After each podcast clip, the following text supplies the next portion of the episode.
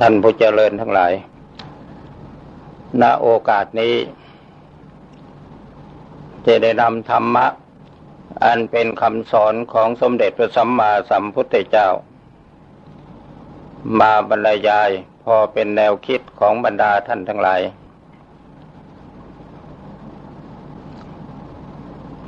ธรรมะคำสอนของพระพุทธเจ้านั้น เราเคยได้ยินได้ฟังได้ได้ศึกษากันมามากพอสมควร แต่บางทีบางท่าน อาจจะเข้าใจว่า ธรรมะนั้นเป็นของพระพุทธเจ้าไปเสียหมด ของเราเลยไม่มี ในเมื่อเราเข้าใจอย่างนั้น การที่จะแสวงหาธรรมะนั้นจึงเป็นของยากลำบากเหลือเกิน จึงบางครั้ง เราก็ไปเที่ยวแสวงหาธรรมะในสถานที่ต่างๆ จากพระภิกษุสงฆ์บ้าง จากสำนักครูบาอาจารย์บ้าง ซึ่งสุดแท้แต่เราจะมั่นใจว่าที่ไหนพอที่จะแจกธรรมะให้แก่เราแต่ความจริงนั้น ธรรมะเป็นของเรามาแต่ไหนแต่ไรแล้ว ธรรมะที่เป็นของเรานั้น หมายถึงสภาวะธรรม ที่เรามีอยู่กันทุกคน สภาวะธรรมอันนี้หมายถึงกายกับใจ กายกับใจเป็นธรรมะของเรา เพราะฉะนั้น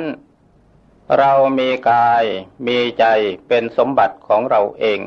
เราจึงมีธรรมะประจำกันอยู่ทุกๆคน ธรรมะของเราเนี่ย ทั้งส่วนกายและส่วนใจ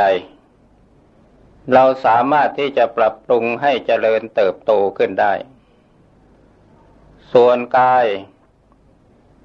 เราบำรุงเลี้ยงด้วยอาหารที่เรารับทานเข้าเป็นคำคำแล้วก็ทำให้เนื้อหนังมังสังทั้งหลายทั้งปวงที่มีอยู่ในกายนี้เจริญเติบโตขึ้นมาเป็นลำดับลำดับ ดังที่ปรากฏอยู่ในปัจจุบัน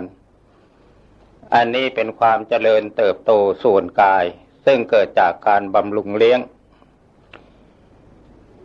ที่ในส่วนใจนั่น ก็เป็นสิ่งที่เราสามารถจะปรับปรุงและบำรุงให้เจริญเติบโตได้ ด้วยวิทยาการต่างๆ เช่นอย่างบรรดาท่านทั้งหลาย ซึ่งเป็นครูบาอาจารย์ก็ดี เป็นนักศึกษาก็ดี ได้ผ่านการปรับปรุง จิตใจของเราให้เจริญเติบโตมาเป็นลำดับลำดับ เริ่มต้นแต่หัดอ่านหัดเขียนหนังสือ ระดับชั้นประถมมัธยม แล้วก็อุดมศึกษามหาวิทยาลัยมาเป็นลำดับลำดับ จนกระทั่งจบปริญญา ชั้นสูงสุดคือปริญญาเอก อันนี้ อันนี้คือวิถีทางที่เราปรับปรุงความเจริญให้แก่จิตใจของเรา คือให้มีวิชาความรู้ตามอันดับนั้น ๆ ซึ่งสุดแท้แต่ใครจะสามารถมากน้อยเพียงใด ผู้ที่มีความสามารถมากน้อย ก็สามารถที่จะเรียนจบถึงขนาดชั้นด็อกเตอร์ หรือปริญญาเอกดังที่ปรากฏอยู่แล้วนั้น อันนี้เป็นวิทยาการทางคดีโลก เป็นวิชาการสำหรับเป็นเครื่องมือ ในการสร้างตนเองและฐานะ จนกระทั่งเกียรติยศเกียรติศักดิ์ให้มีความเจริญรุ่งเรืองมาโดยลำดับ วิทยาการทางโลกนั้น เราสามารถที่จะหมุนเวียนเปลี่ยนแปลงไป ได้หลายทาง ทั้งทางที่เป็นพิษเป็นภัยต่อสังคม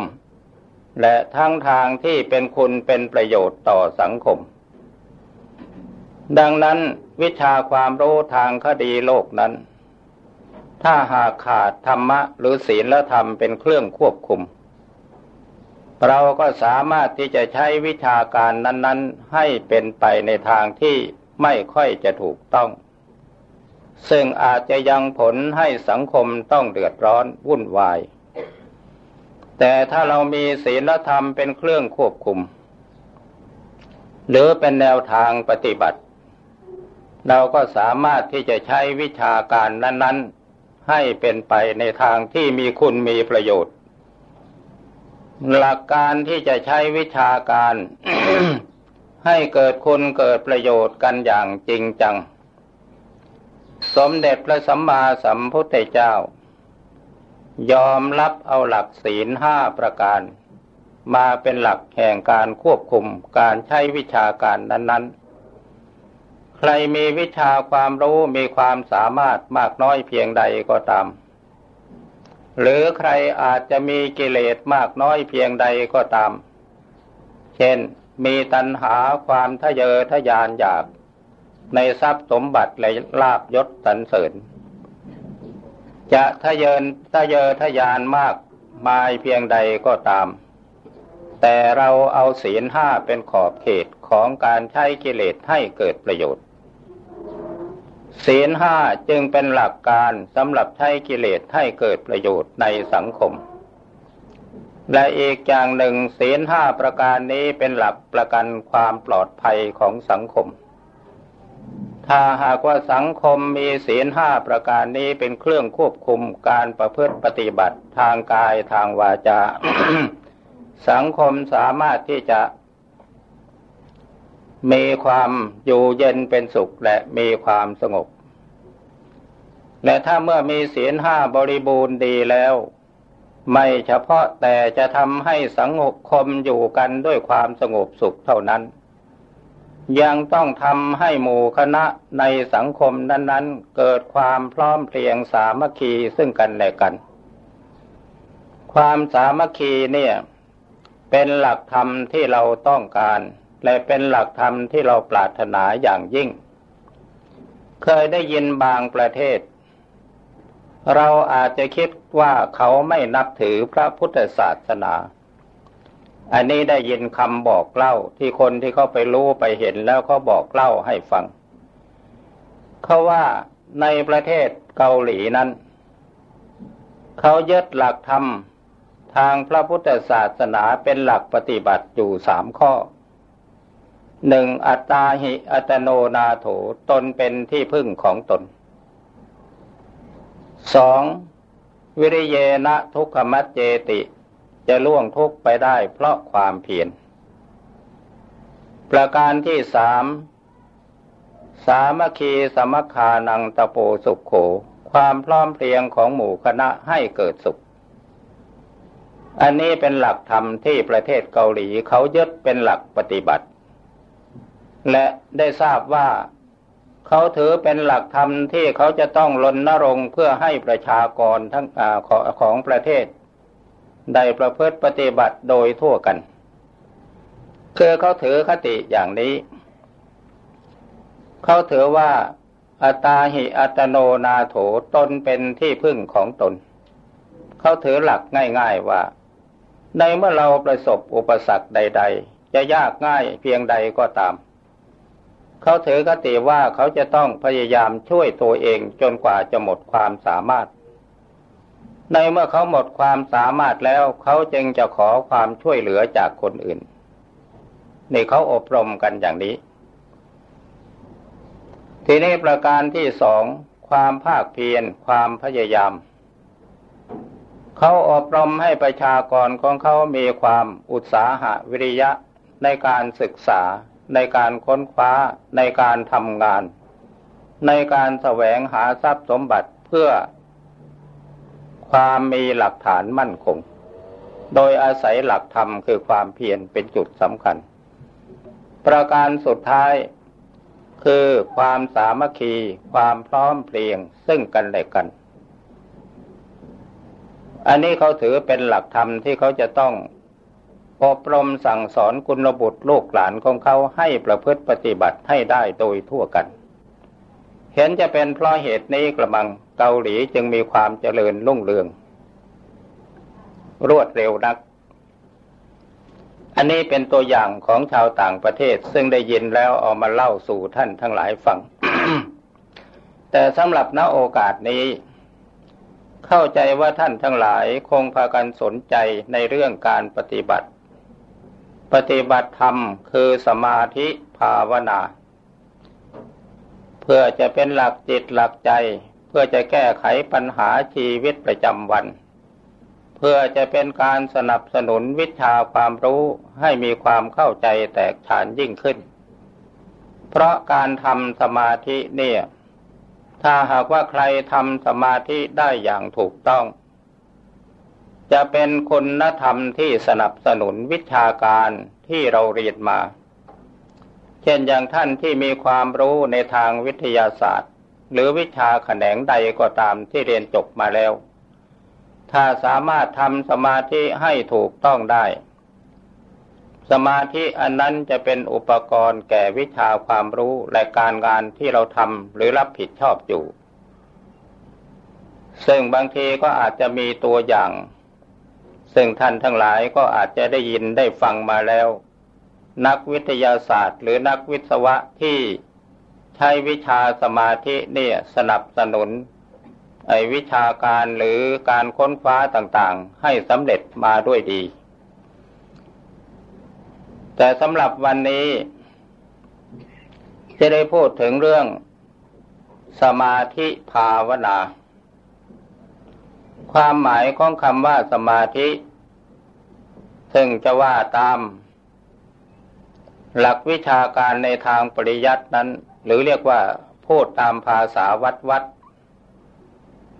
สมาธิก็คือความตั้งใจมั่น แต่สำหรับในที่นี้ขอใช้คำว่าสมาธิคือความมั่นใจ ภาวนาก็คือการอบรม อบรมกายวาจาและใจ ให้อยู่ในระบอบแห่งศีลธรรมที่ชอบ ดังนั้นอาตมะจะไม่พูดอะไรให้มากความ เพราะท่านทั้งหลายก็ได้ศึกษาเราเรียนธรรมะกันมาบ้างพอสมควร จะแนะวิธีการทำสมาธิในเบื้องต้น การที่จะทำสมาธิในเบื้องต้น ถ้าหากว่าจะทำเป็นจิตจะลักษณะหรือตามแบบฉบับของการทำสมาธิ โบราณอาจารย์ท่านสอนให้ไหว้พระสวดมนต์แล้วก็แผ่เมตตา คือเจริญพรหมวิหารนั่นเอง อันนี้ท่านทั้งหลายก็คงจะเข้าใจ ทีนี้ในเมื่อท่านทำวัดสวดมนต์ ผ่เมตตาเสร็จแล้ว นั่งขัดสมาธิตามแบบฉบับที่พระพุทธตามแบบที่เหมือนเหมือนกับพระพุทธรูปนั่งขัดสมาธิ เอามือขวาวาง เอามือซ้ายวางลงบนตัก เอามือขวาวางทับลงไปกำหนดในจิตใจของเราว่า พระพุทธเจ้าก็อยู่ที่ใจ พระธรรมก็อยู่ที่ใจ พระอริยสงฆ์ก็อยู่ที่ใจ พระพุทธเจ้าไม่มีตัวไม่มีตน พระธรรมก็ไม่มีตัวไม่มีตน พระสงฆ์ก็ไม่มีตัวไม่มีตน พระพุทธพระธรรมพระสงฆ์เป็นคุณธรรม ซึ่งเกิดขึ้นในจิตใจของผู้ปฏิบัติ แม้ท่านชายสิทธัตถะที่ได้ชื่อว่าเป็นพระพุทธเจ้า ก็เพราะมีคุณธรรมความเป็นพุทธะ และมีธรรมะอยู่ในจิตในใจ และมีกิริยาการปฏิบัติดีปฏิบัติชอบอยู่ในจิตในใจ ท่านจึงได้เป็นทั้งพระพุทธเจ้าพระธรรมและพระสงฆ์รวมอยู่ในจุดเดียวกัน ดังนั้นขอให้ท่านทั้งหลายจงทำความเข้าใจว่า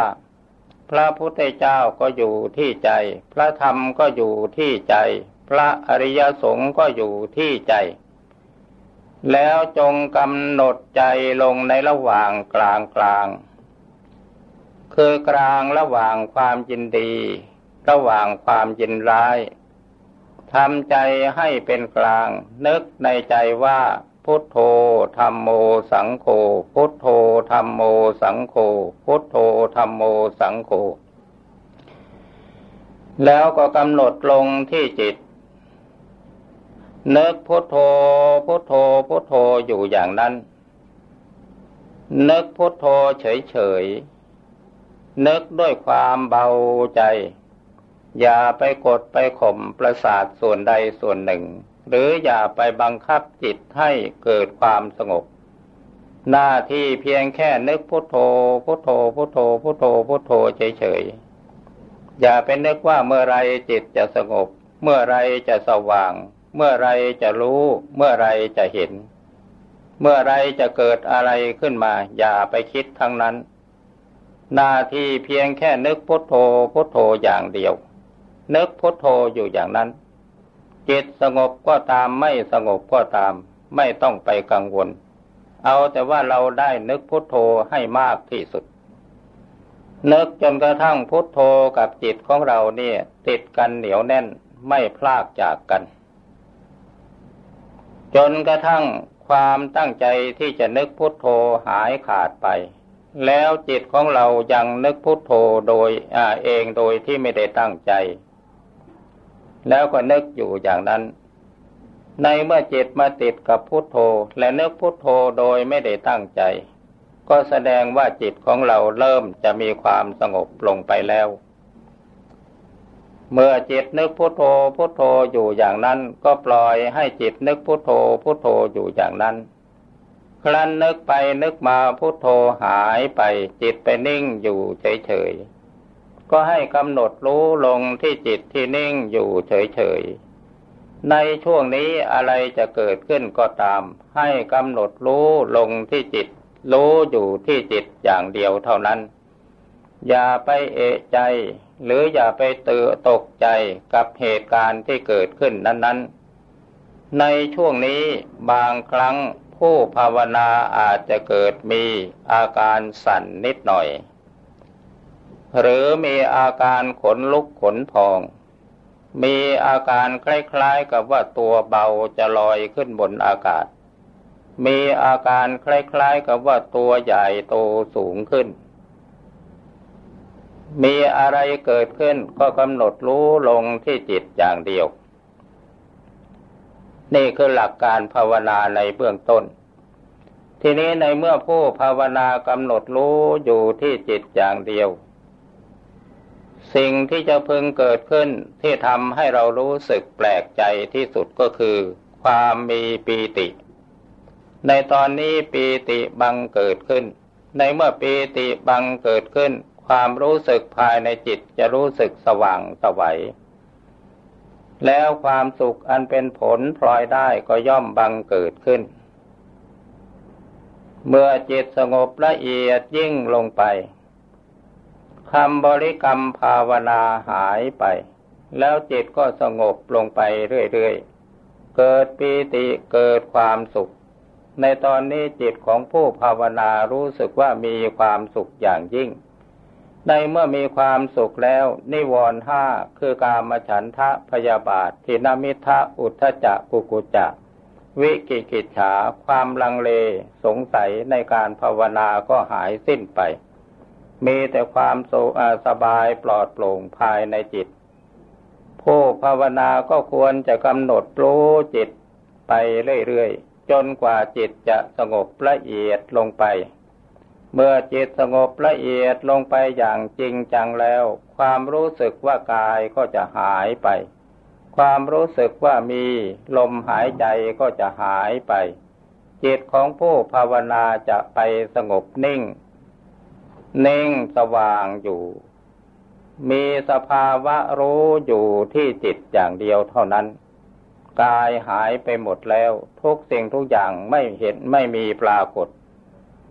มีแต่จิตดวงเดียวสว่างสวัยอยู่เท่านั้น อันนี้คือการภาวนา ซึ่งสำเร็จด้วยการบริกรรมภาวนา เป็นการภาวนาในขั้นต้น อันนี้เรียกว่าขั้นแห่งภาวนา ขั้นแห่งบริกรรมภาวนา ทีนี้ถ้าหากว่าผู้ภาวนานั้นทำจิตให้สงบนิ่งเป็นสมาธิแบบดังที่กล่าวนี้บ่อยๆ ถ้าจิตมันไปติดอยู่ที่สมาธิขั้นนี้ ความรู้ความฉลาดไม่เกิดขึ้น ให้ผู้ภาวนาฝึกขัดพิจารณาการฝึกขัดพิจารณาควรจะน้อมเอา เรื่องของกายคตาสติ อันเป็นแผนการปฏิบัติตามหลักมหาสติปัฏฐาน คือกายานุปัสนาสติปัฏฐาน สติกำหนดตามรู้กาย สติกำหนดตามรู้กายนี่มีอยู่สองอย่าง อย่างหนึ่งกำหนดตามรู้กายภายนอก อีกอย่างหนึ่งกำหนดตามรู้กายภายในกำหนดรู้ตามกายภายนอก คือหมายถึงว่าทำสติรู้ในเวลาที่เราเปลี่ยนอิริยาบถยืน เดิน นั่ง นอน กิน ดื่มทำพูดคิดทำสติอย่างเดียว เดินรู้ว่าเราเดิน ยืนรู้ว่าเรายืน นั่งรู้ว่าเรานั่ง นอนรู้ว่าเรานอน กินเดิมทำพูดคิด รู้ว่าเราคิดทำสติรู้อย่างเดียว อันนี้เป็นการกำหนด กายคตาสติในภายนอก ส่วนการการกำหนดกายคตาสติภายในนั้น หมายถึงการกำหนดอาการสามสิบสองคือพิจารณาผมขนเล็บฟันหนังเนื้อเอ็นกระดูกเป็นต้น ให้น้อมจิตน้อมใจไปในแง่แห่งความเป็นของปฏิกูลน่าเกลียดโสโครกคือพิจารณาว่าผมก็ไม่งาม ขนก็ไม่งาม เล็บก็ไม่งาม ฟันก็ไม่งาม หนังก็ไม่งาม เพราะเป็นสิ่งปฏิกูลน่าเกลียดโสโครก หลักฐานที่เราจะพึงหยิบยกมาพิจารณา ถ้าหากว่าผมขนเล็บฟันหนังของเราเป็นสิ่งที่สวยงามแล้ว เราจะอาบน้ำทำไม จะฟอกสบู่ทำไม จะตกแต่งทำไม ที่เราทำเช่นนั้นก็เพราะเหตุว่า ผมขนเล็บฟันหลังเป็นสิ่งที่ไม่สวยไม่งามนั่นเอง ในขณะที่ยังมีชีวิตอยู่ไปได้เดินได้ กินดื่มทำพูดได้ ก็ยังเป็นของปฏิกูลน่าเกลียดโสโครกถึงขนาดนี้ ถ้าหากสมมติว่ากายนี้ตายลงไปแล้ว ผมขนเล็บฟันหนังเกิดเน่าเปื่อยผุพังไป ความปฏิกูลน่าเกลียดโสโครกจะปรากฏ มากน้อยเพียงใด อันนี้เรามันพิจารณากันกลับไปกลับมาอยู่อย่างนั้น พิจารณาจนกระทั่งจิตของเรามันชำนิชำนาญในการพิจารณาคล่องต่อการพิจารณา ในตอนต้นๆเราก็ตั้งใจนึกคิดเอาว่าผมขนเล็บฟันหนังเนื้อ เอ็นกระดูกเป็นต้น เป็นของปฏิกูลน่าเกลียดโสโครกไม่สวยไม่งามเนึกกลับไปกลับมาอยู่อย่างนั้น ในที่สุดเมื่อจิตของเราเริ่มจะมีความสงบลงไป พอสงบลงไปได้นิดหน่อย เพราะอาศัยการฝึก การอบรม การปรับปรุงปฏิปทา การตกแต่งในการพิจารณานั้น ๆ แล้วจิตของเราก็จะปฏิวัติตัวไปสู่การพิจารณาได้เอง โดยที่เราไม่ได้ตั้งใจ ทีนี้ถ้าเผื่อว่า เราทำได้ถึงขนาดที่ว่าจิตของเราปฏิวัติไปสู่การพิจารณาเองโดยที่ไม่ได้ตั้งใจ หรือเรียกว่าพิจารณาเองโดยอัตโนมัติหนักๆเข้าจิตก็จะสงบลงไป เริ่มแต่อุปจารสมาธิถึงอัปปนาสมาธิ ถ้าจิตสงบลงไปถึงขั้นอัปปนาสมาธิ ถ้าจิตนั้นจะมีสติปัญญา ย่อมจะปรากฏนิมิตขึ้นมาให้มองเห็น ผมขนเล็บฟันหนังเนื้อเอ็นกระดูกเป็นต้น เป็นสิ่งที่ปฏิกูลน่าเกลียดโสโครก โดยภาพนิมิตที่ปรากฏขึ้นในจิตในใจ แต่ทั้งนี้ไม่ใช่ว่าจะเป็นได้อย่างนั้นทุกทุกท่านทุกคน บางท่านก็สักแต่ว่ามีความรู้ซึ้งถึงจิตถึงใจว่าสิ่งดังกล่าวเป็นของปฏิกูลน่าเกลียดโสโครก แล้วก็จิตยอมรับสภาพความเป็นจริงว่าเป็นของปฏิกูล การพิจารณาอสุภกรรมฐานหรือพิจารณาผมขนเล็บฟันหนังเนื้อเอ็นกระดูกให้เห็นเป็นของปฏิกูลน่าเกลียดนั้น เป็นโอบายที่จะถ่ายถอนราคะความกำหนัดยินดีไม่ให้เกิดขึ้นกลุ่มลุมจิตใจ จะได้มีโอกาสได้ปฏิบัติธรรมในขณะนั้นอย่างสะดวกคล่องแคล่วโดยไม่มีอุปสรรคใด ๆ อันนี้คือขั้นแห่งการพาอาการพิจารณาทีทีนี้ถ้าหากว่าท่านผู้ใดไม่ทำดังที่กล่าวมา เมื่อทำจิตให้เป็นสมาธิดีพอสมควรแล้ว ยกตัวอย่างเช่นท่านอาจจะบริกรรมภาวนาอย่างใดอย่างหนึ่ง เช่นพุทโธพุทโธเป็นต้น เมื่อจิตสงบลงไปแล้วก็เป็นนิ่งสว่างอยู่เฉยๆทำทีไรก็นิ่งสว่างอยู่เฉยๆ ไม่เกิดความรู้ขึ้นมาได้ ผลของการบริกรรมภาวนาจะยังจิตให้สงบลงไปแล้ว ถึงขั้นอัปปนาสมาธิแล้วก็จะเป็นนิ่งสว่างอยู่เฉยๆ ในขณะนั้นจิตจะไม่เกิดความรู้ เพราะจิตเป็นจิตดวงเดียวล้วนๆ ในเมื่อจิตเป็นจิตดวงเดียวล้วนๆ ไม่มีการติดต่อสัมพันธ์กับโลกภายนอกย่อมปราศจากความรู้ เพราะฉะนั้นจิตจึงไปนิ่งอยู่ในท่าทีที่สงบสว่างอยู่อย่างเดียว เมื่อเป็นเช่นนั้น คอยสังเกตดูเวลาเมื่อจิตถอนออกจากความนิ่งคือออกจากสมาธิในขั้นนี้ เมื่อถอนมาถึงระดับอุปจารสมาธิ จิตย่อมเกิดมีความคิด ในเมื่อจิตมีความคิดให้ท่านผู้ภาวนาจงกำหนดทำสติตามรู้ความคิดนั้นไปเรื่อย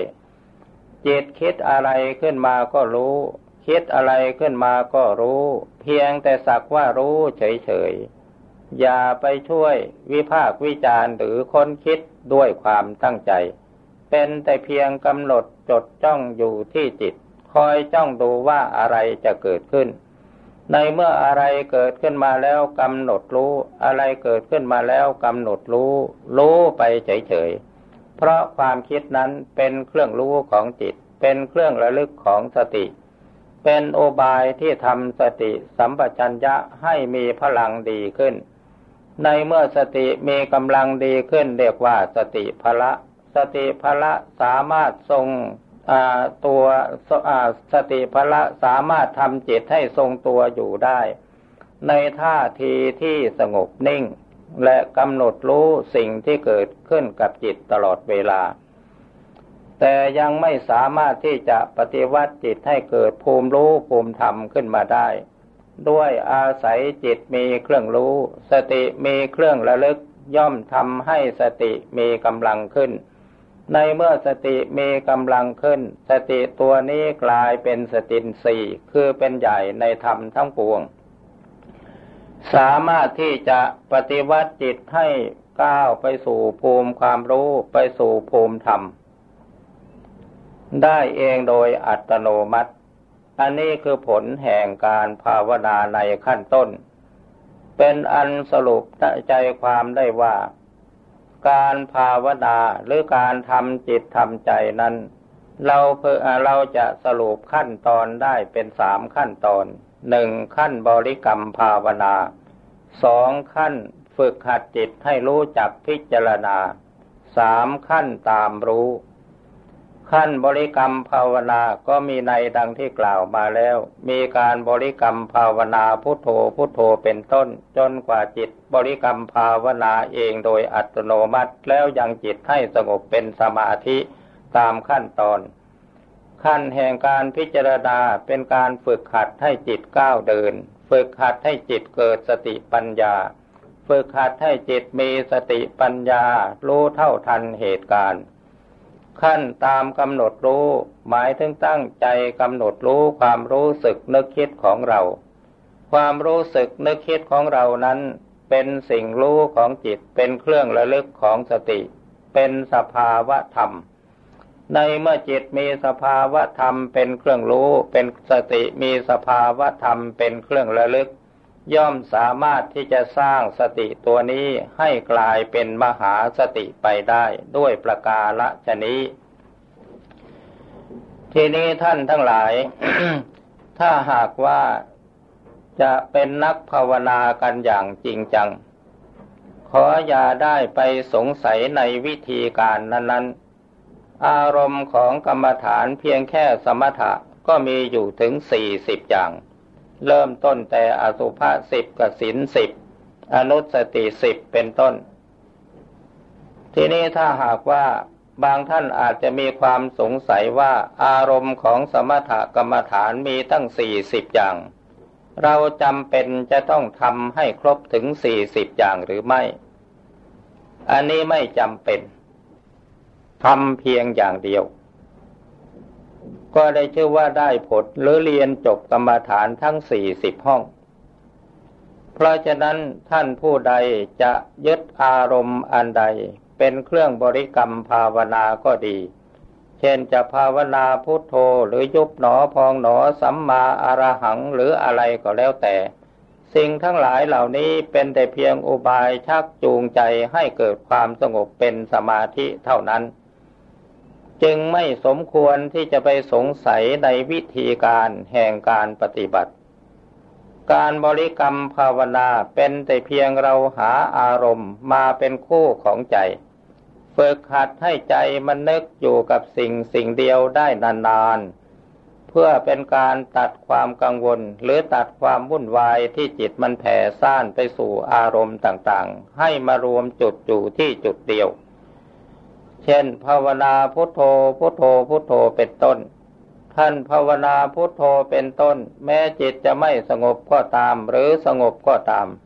ให้นึกภาวนาพุทโธพุทโธอยู่อย่างนั้น ยืนเดินนั่งนอนกินดื่มทำพูดคิด นึกพุทโธไว้ตลอดเวลา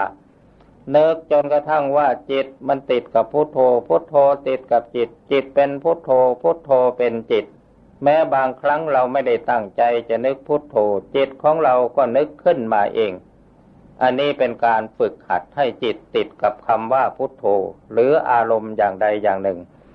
เพราะฉะนั้นแม้ว่าจะมีใครกล่าวว่า การภาวนาอย่างนั้นไม่ดี อย่างนี้จึงดีอะไรทำนองนี้อย่าได้ไปสนใจ เราจะเอาอะไรก็ได้ ถ้าสมมติว่าจิตของเราเนี่ย มันไปติดอยู่กับสิ่งใดสิ่งหนึ่งอย่างเหนียวแน่น เช่นอย่างเราจะภาวนาพุทโธพุทโธพุทโธ แต่มันไม่อยู่กับพุทโธมันชอบวิ่งไปหาสิ่งอื่นที่เราเคยติดมาแล้ว ก็ให้เอาสิ่งนั่นแหละ มาบริกรรมภาวนา เช่นอย่างสมมติว่าในขณะที่เราภาวนามันคิดถึงใครคนหนึ่ง ก็เอาชื่อของคนคนนั้นมาบริกรรมภาวนา เพราะจิตมันติดอยู่แล้วมันจะได้ติดเร็วขึ้น ในเมื่อจิตมีการติดมันก็ย่อมเกิดความสงบ ในเมื่อสงบแล้วมันไม่ฟุ้งซ่าน ไม่ฟุ้งซ่านมันก็อยู่ในอารมณ์เดียว ในเมื่อจิตอยู่ในอารมณ์เดียว จิตก็เกิดเป็นสมาธิ ในเมื่อจิตเป็นสมาธิอย่างแท้จริง แม้แต่บริกรรมภาวนามันก็ทิ้งไป ในเมื่อมันทิ้งบริกรรมภาวนาแล้ว มันก็เป็นตัวของตัวเอง ไม่ตกอยู่ในอำนาจของสิ่งใด เป็นเหตุให้เราได้รู้สภาพความเป็นจริงของจิตดั้งเดิมของเราว่ามันเป็นอย่างนี้ ในเมื่อจิตมันปล่อยวางหมดทุกสิ่งทุกอย่าง มันเป็นตัวของตัวเอง มีแต่จิตตัวเดียวล้วนๆ ไม่ได้พึ่งพาอาศัยอะไร มันก็เป็นอิสระ ในเมื่อเราฝึกหัดให้มันเป็นอิสระบ่อยๆเข้าพละคือกำลังมันก็เกิดขึ้นมากขึ้นทุกทีทุกที จนสามารถที่จะทรงตัวอยู่ได้ในสภาพปกติตลอดไป ความเป็นปกติของจิตนั้น ความเป็นปกติของจิตในภายใน หมายถึงจิตเข้าอยู่ในสมาธิสลัดอารมณ์ทั้งปวงแล้ว จิตเป็นจิตดวงเดียวล้วนๆ อันนี้เป็นความปกติของจิตภายใน ในเมื่อจิตออกมาสู่อารมณ์ภายนอก เช่น สิ่งที่ผ่านเข้ามาทางตาหูจมูกลิ้นกายและใจ จิตเป็นแต่เพียงสัมผัสรู้ รู้แล้วไม่ยึดถือสิ่งนั้นเป็นตัวของตัวเองอยู่ตลอดเวลา พอพูดมาถึงตอนนี้ท่านผู้ฟังอาจจะเข้าใจว่า ในเมื่อจิตไม่สนใจกับสิ่งใด ๆ จิตมันจะไม่กลายเป็นจิตที่ไร้สำนึกไม่เอาไหนหรือ จะไม่กลายเป็นจิตที่ขี้เกียจขี้คลานไม่เอาการเอางานหรือ ข้อนั้นไม่พึงสงสัย ถ้าหากว่าจิตมันผ่านความเป็นสมาธิผ่านความเป็นตัวของตัวเองได้โดยเด็ดขาดแล้ว มันจะเกิดความสนใจในหน้าที่การงาน เกิดความสนใจในในหมู่ในคณะ เกิดความสนใจในหน้าที่ที่เราจะต้องรับผิดชอบ ผู้ซึ่งเคยขี้เกียจทำงานมันจะขยันขึ้น ผู้ที่ไม่เอาใจใส่กับจิตใจของตัวเอง ไม่เอาใจใส่กับการงานขาดความรับผิดชอบ มันจะมีความรับผิดชอบมากขึ้น อันนี้คือผลของการทำสมาธิ การทำสมาธิ เช่นอย่างเราจะไปเข้าห้องกรรมฐานไม่เอาไหนเลย ไม่เกี่ยวข้องกับสิ่งใดเลย อันนั้นมันก็ไม่ดี เพราะเราทิ้งการทิ้งงานส่วนอื่น การทำสมาธินี่เรามีความมุ่งหวังที่จะให้เรามีพลังจิต มีสติสัมปชัญญะ ต่อสู้กับงานการที่เรารับผิดชอบอยู่ สามารถที่จะแก้ไขชีวิตปัญหาชีวิตประจำวันได้ สามารถที่จะแก้ไขปัญหาสังคมได้ ไม่ใช่ว่าทำสมาธิแล้วไปหลับหูหลับตาไม่เอาไหนแบบนั้นไม่ถูกต้องแน่ทำสมาธิเป็นแล้วต้องสนใจในการงาน สนใจในหมู่คณะ สนใจในการรับผิดชอบ สนใจในทุกสิ่งทุกอย่าง เพราะว่าทุกสิ่งทุกอย่างที่มีอยู่ในโลกนี้มันเป็นสภาวะธรรม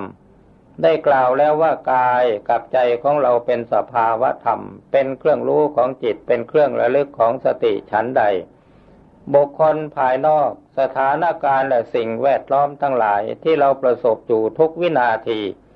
สิ่งเหล่านั้นก็เป็นสภาวะธรรม เป็นเครื่องรู้ของจิตเป็นเครื่องระลึกของสติ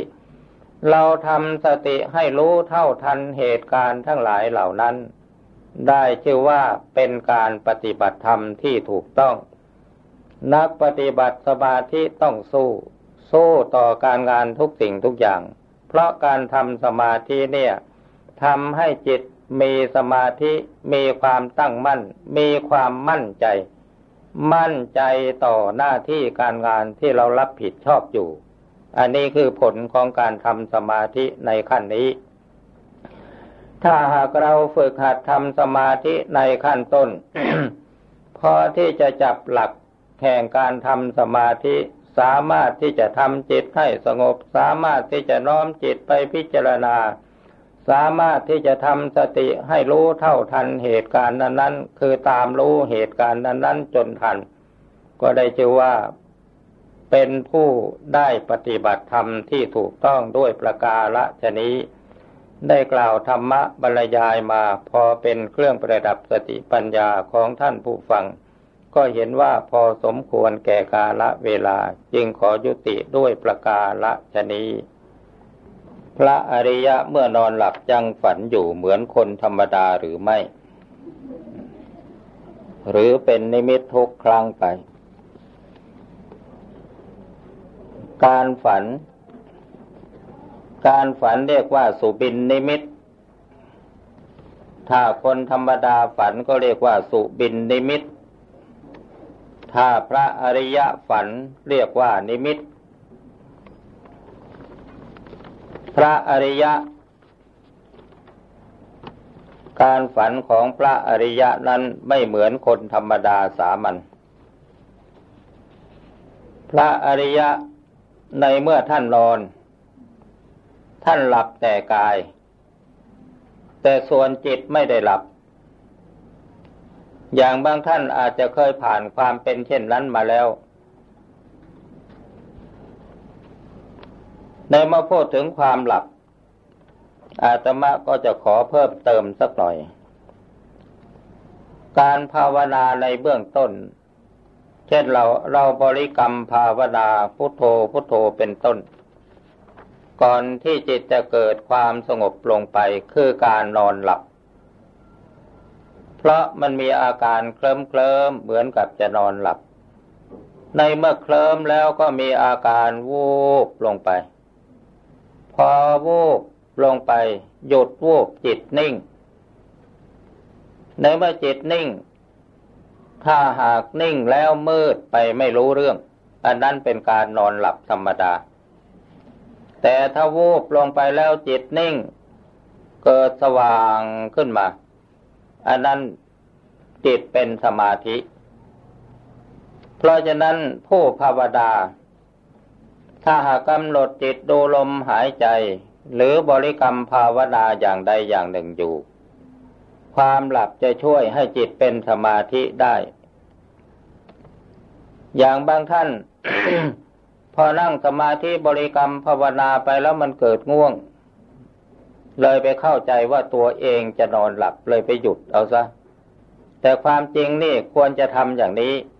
ในเมื่อบริกรรมภาวนาไปถ้ามันเกิดง่วงง่วงเหมือนอยากจะนอนหลับก็ปล่อยให้มันหลับไปเลย มันจะหลับจริง ๆ เหมือนอย่างนอนหลับก็ให้มันหลับลงไป ในเมื่อมันผ่านความหลับอย่างธรรมดาหลายๆครั้งเข้าเข้า เพราะอาศัยการบริกรรมภาวนา เมื่อหลับลงไปแล้วสมาธิมันจะเกิดเอง ไม่ต้องกลัว ปล่อยให้มันหลับลงไป ทีนี้ในเมื่อหลับลงไปแล้ว ถ้าหากว่าจิตของผู้หลับนั้น แม้แต่จะหลับในเวลานั่งก็ตาม หลับเวลานอนก็ตาม ถ้าหลับลงไปแล้วจิตมันมีอาการเคลิ้มเคลิมแล้วก็สว่างส่งกระแสออกไปข้างนอก มันจะเกิดนิมิตต่างๆขึ้นมา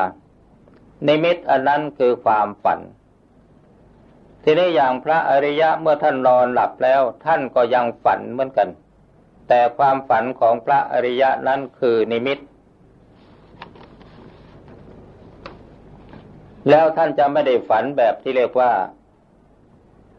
หาจุดหมายปลายทางไม่ได้เหมือนอย่างคนสามัญธรรมดา ท่านฝันเป็นเรื่องเป็นราวเกี่ยวกับเหตุการณ์ที่ท่านรู้ท่านเห็น หรือบางทีอาจจะ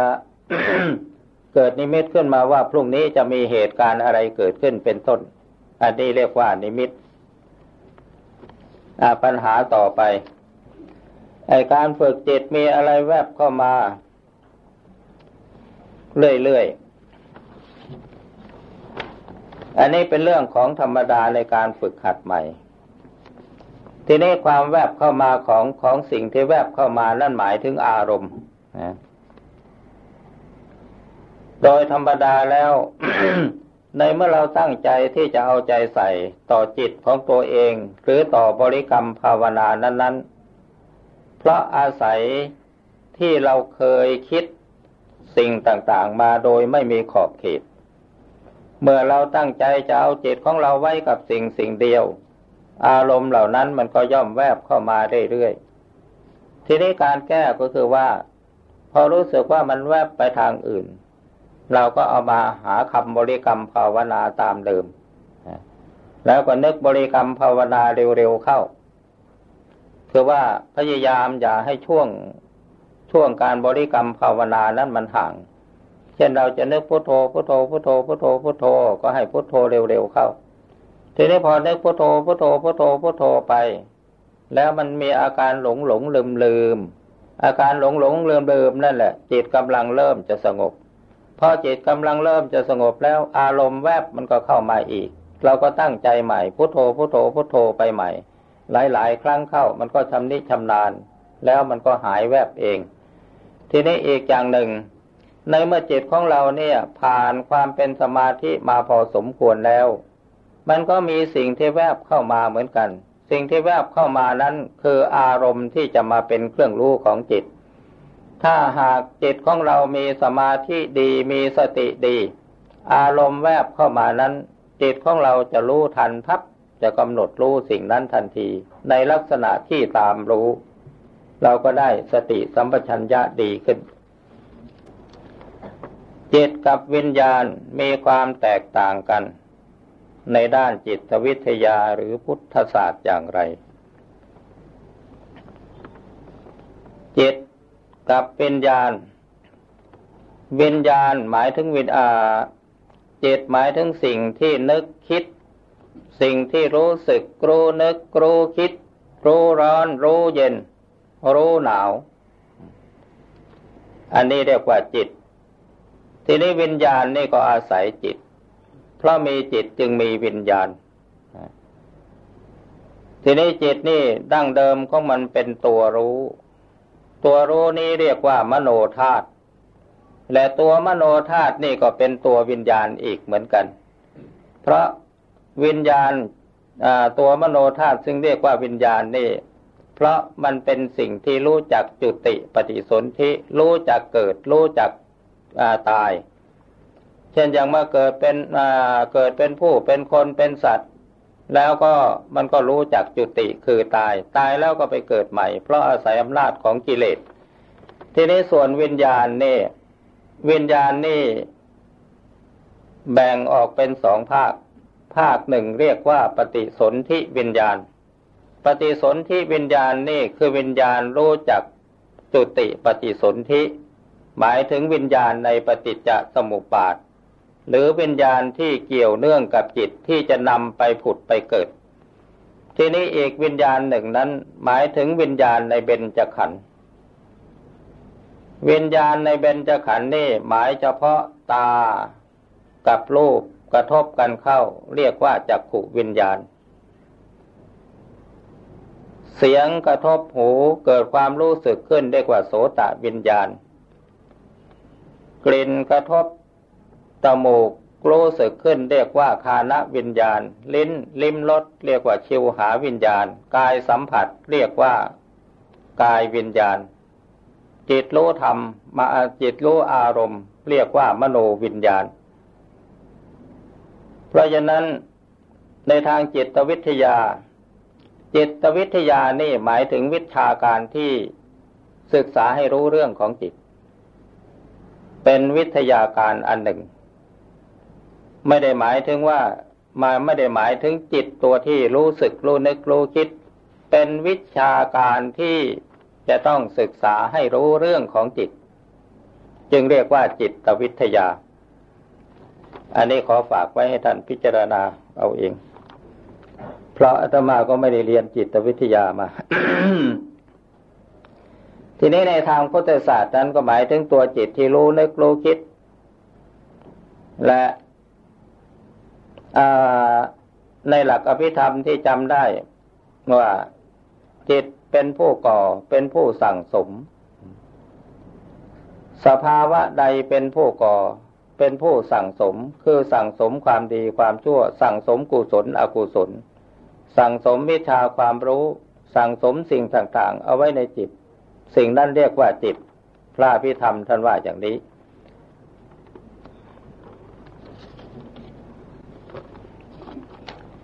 การที่จิตสามารถติดตามอารมณ์ต่างๆ ไปตลอดเวลาถือว่าจิตเป็นสมาธิหรือไม่ จิตที่สามารถตามรู้อารมณ์ต่างๆ อันนั้นถือว่าเป็นจิต จิตเป็นสมาธิ จิตสมาธิในขั้นวิปัสสนา จิตที่จะติดตามตามรู้อารมณ์ได้ตลอดเวลา หมายถึงว่าเราคิดอะไรขึ้นมา จิตมันก็รู้ทัน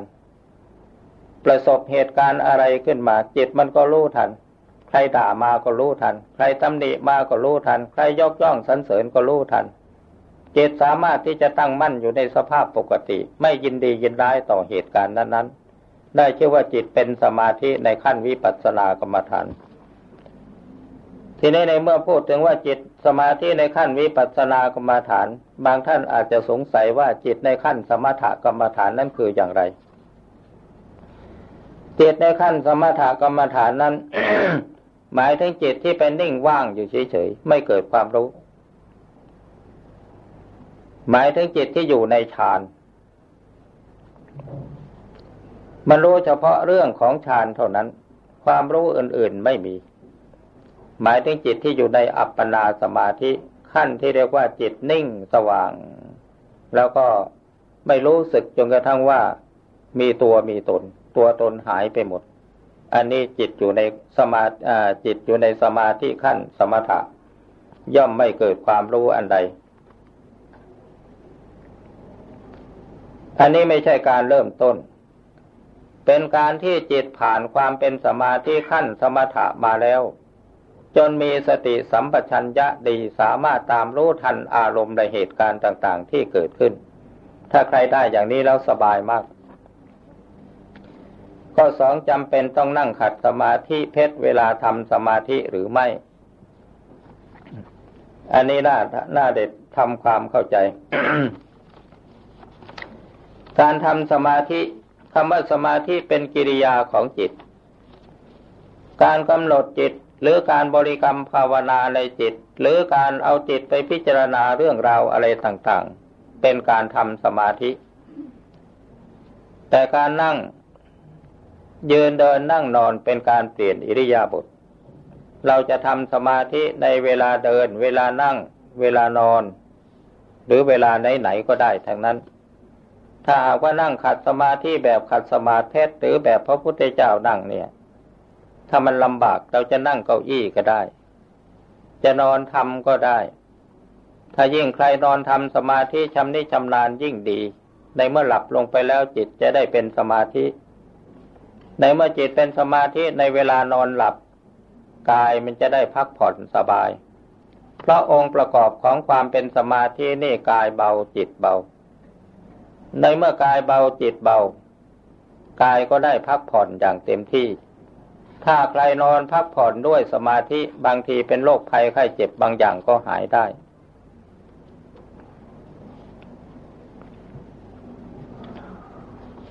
ปัญหาต่อไปการที่นั่งสมาธิแล้วสามารถรู้ล่วงหน้า และอดีตได้ใช่หรือไม่ การทำสมาธิแล้วสามารถที่จะรู้อดีตอนาคตปัจจุบันได้ แต่ทั้งนี้ไม่ได้เป็นไปทุกคน บางท่านก็ไม่รู้อะไรเลย ยกตัวอย่างเช่นอย่างอาตมานี่ไม่รู้อะไรเลย รู้แต่จิตของตัวเอง และสภาวะความจริงที่เกิดขึ้นกับจิต ในบางครั้งมีผู้ไปขอร้องให้นั่งทางในดูโน่นดูนี่อาตมาก็บอกกับเขาว่า คุณอย่ามาสอนให้พระโกหกคือสิ่งที่ คนอื่นเขาไม่รู้ไม่เห็นด้วย พระพุทธเจ้าห้ามพูด แต่คำถามที่ว่าการนั่งสมาธิสามารถรู้ล่วงหน้าและอดีตได้หรือไม่นั้น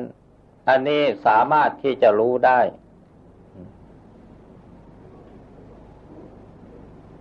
แต่ต้องถึงขั้นที่สามารถที่จะรู้ เช่นอย่างผู้ที่ทำสมาธิพิจารณาสภาวะธรรมจนรู้แจ้งเห็นจริงแล้วสามารถรู้อดีตชาติของตัวเอง เช่นอย่างพระพุทธเจ้าก่อนที่ได้จะจะได้ตรัสรู้พระองค์ก็รู้ปุเพนิวาสานุสติญาณคือระลึกชาติผลหลังได้ แล้วก็รู้จุตูปปาตยานรู้การจุติและเกิดของสัตว์ทั้งหลาย รู้อาสวัคยายานรู้อุบายทำจิตให้บริสุทธิ์สะอาดปราศจากอาสวะ อันนี้เป็น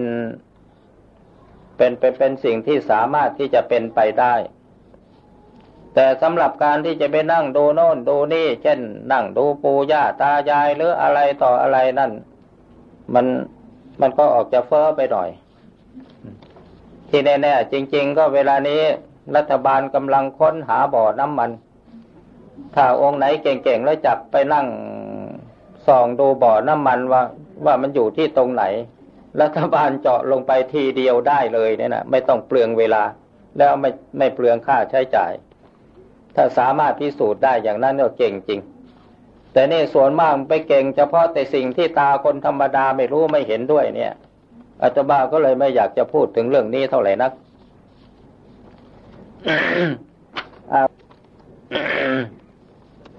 ปัญหาต่อไป ขณะที่ฟังหลวงพ่อเทศ จิตจับอยู่ที่เสียง ก็รู้สึกว่ามันสบาก็รู้สึกว่าเป็นสมาธิดี แต่ แต่จิตมิได้จับอยู่ที่เนื้อความ ของหลวงพ่อพูดอย่างนี้ ขอให้หลวงพ่ออธิบายด้วยว่า การทำสมาธิของผู้ถามได้ผลหรือไม่ การฟังไม่ได้ผลใช่ไหม การทำสมาธิในขณะที่ฟังเทศ จิตไม่ได้ยึด ถ้าหากว่าจิตมีสมาธิแล้วไม่ได้ยึดกับไม่ได้ยึดกับคำพูดหรือคำบรรยายที่พูดพูดกันไป เป็นได้เพียงว่ารับรู้ รับรู้เฉยๆ ไม่ได้สำคัญมั่นหมายว่าเสียงที่ได้ยินนั้นท่านว่าอะไรบ้าง หรือบางทีเสียงที่ฟังฟังอยู่นั้นหายไปเราฟังไม่ได้ยิน อันนี้หมายถึงว่าจิตอยู่ในสมาธิเพียงแต่สักว่ากำหนดรู้ ทีนี้ลักษณะอย่างนี้ ถ้าหากสมมติว่าเรากำหนดจิตอยู่ในสมาธิกำหนดดูจิตของเราเนี่ย ถ้าหากว่าจิตมันเกิดความคิดอะไรขึ้นมาแล้ว มันสักแต่ว่า สักแต่ว่าเป็นความคิดแต่มันไม่ยึดในความคิดนั้นนั้นก็มีลักษณะเช่นเดียวกันกับฟังเสียง แล้วจิตไม่ได้ยึดกับเสียงที่ที่ได้ยิน อันนี้เป็นลักษณะของการปล่อยวางอย่างหนึ่ง แต่ว่าถ้าพูดถึงความเข้าใจแล้ว ใช่ว่าจิตมันไม่เข้าใจ มันเข้าใจซึ้งๆอยู่ในท่าทีของมันแต่มันไม่ได้เข้าใจในลักษณะที่ว่าสามารถจำได้อธิบายได้ แม้ว่าจิตมันเกิดความรู้อะไรขึ้นมาภายในก็ตาม มันเกิดขึ้นมาแล้วสักแต่ว่าเป็นความคิด แล้วมันไม่ยึด มันก็มีแต่ความวางเฉยอย่างเดียว ความวางเฉยอันนี้ไม่ใช่ว่าเฉยไม่รู้ไม่ชี้ แต่มันมีลักษณะรู้ซึ้งๆของมันอยู่ในตัว อันนี้ต้องสังเกตดูให้ดี หรือบางที เราอาจจะเคยทำสมาธิบริกรรมภาวนามาจิตมันสงบสว่าง มีวิตกวิจารมีปีติสุขเอกคตาตามหลักขององค์ฌานแต่ในเมื่อทำไปทำไปทำไปแล้วเออคือในขั้นต้นเนี่ย พอนึกถึงอารมณ์ เรียกว่าวิตก จิตเข้ากับอารมณ์ เรียกว่าวิจารแล้วมันเกิดปีติเราก็รู้ เกิดสุขเราก็รู้ ทีนี้มันเกิดความเป็นหนึ่งคือสงบเราก็รู้ รู้ไปเป็นขั้นตอน แต่เมื่อทำหนักๆเข้าแล้ว พอกำหนดจิตพับลงไปนึกพุทโธพุทโธพุทโธจิตมันสงบพรวดไปเลย ไม่สามารถที่จะกำหนดวิตกวิจารปีติสุขเอกคตาได้ถนัด อันนี้เป็นความคล่องแคล่วของจิต เป็นความชำนาญของจิต เพราะมันเป็นแล้วมันก็วิ่งเร็ว ในเมื่อมันยังไม่เป็นมันก็ค่อยรู้ไปตามขั้นตอน อันนี้บางท่านอาจจะคิดว่า ภาวนาเมื่อก่อนนี้ทำไมจิตมันสงบนิ่งสว่าง เยือกเย็นดีนักหนา แต่เดี๋ยวนี้ทำไมมันไม่สงบพอกำหนดจิตลงไปแล้วมันมีแต่ความรู้บังเกิดขึ้นมีแต่ความคิด บางท่านก็เข้าใจผิดว่าจิตของตัวเองฟุ้งซ่านแต่แท้ที่จริงแล้วจิตมันเกิดปัญญา ทีนี้เราข้อสังเกตมันมีอยู่อย่าง ให้เกิดความยินดี ให้เกิดความยินร้าย ให้เกิดความดีใจเสียใจ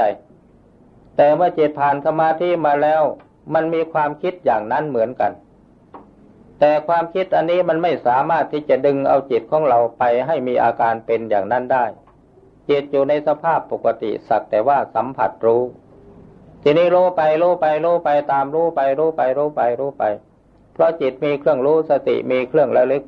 มันอาจจะเกิดความสงบละเอียดลงไปแล้ว ความรู้สามารถที่จะพลั่งพลูออกมา เราสังเกตดูว่าความรู้ในขั้นนี้มันไม่เกิดความยินดี ไม่เกิดความยินร้าย ไม่มีดีใจเสียใจ มีแต่ความปกติของจิต จิตอยู่อย่างสบาย มีความสุข มีความแช่มชื่นในความรู้นั้น อันนี้ปัญญามันเกิด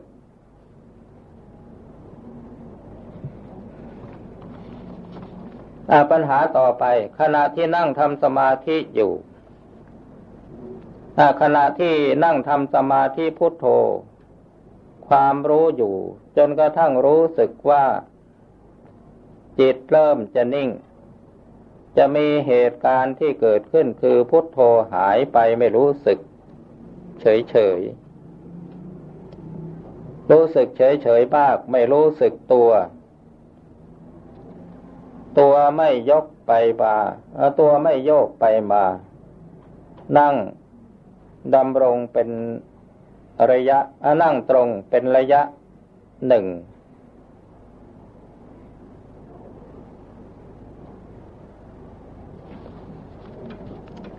อันนี้ในเมื่อบริกรรมภาวนาพุทโธพุทโธพุทโธไป จิตเริ่มจะสงบลงไป อจิตเริ่มสงบลงไปแล้วคำว่าพุทโธมันจะค่อยเลือนลางหายไป ในที่สุดจิตจะไม่ว่าพุทโธเลย แล้วจิตก็จะไปนิ่งรู้อยู่เฉยๆในบางทีบางท่านอาจจะเข้าใจผิดในตอนนี้ ในเมื่อบริกรรมภาวนาพุทโธพุทโธพุทโธพุทโธ แล้วทีนี้มันจิตมันไม่ว่าพุทโธ แต่มันมีอาการเคลิ้มเคลิมสงบลงไป ก็เข้าใจว่าเรานี่เผลอสติไม่นึกพุทโธ แล้วก็ไปกลับนึกพุทโธมาใหม่ ก็เป็นการเริ่มต้นใหม่อยู่เรื่อย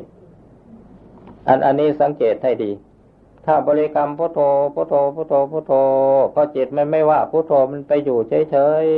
ๆนิ่งเฉยๆอยู่ ถึงแม้ว่ายังไม่สงบละเอียดก็ตามให้กำหนดรู้อยู่ตัวนิ่งเฉยอย่าไปนึกว่าจิตมันเฉยหนออะไรหนอ ถ้าไปนึกอย่างนี้แล้วจิตมันจะถอนจากสมาธิ ให้ทำทีว่า รู้อยู่ในที อย่าไปนึกคิดอะไรทั้งนั้น ปล่อยให้จิตมันว่างเฉยไปอยู่อย่างนั้น เพียงแต่ทรงตัวอยู่เท่านั้นเอง เมื่อมันถอนจากความรู้สึกเฉยๆว่างๆอย่างนั้นแล้ว เราจึงค่อยกำหนดพุโทโธพุโทโธไปใหม่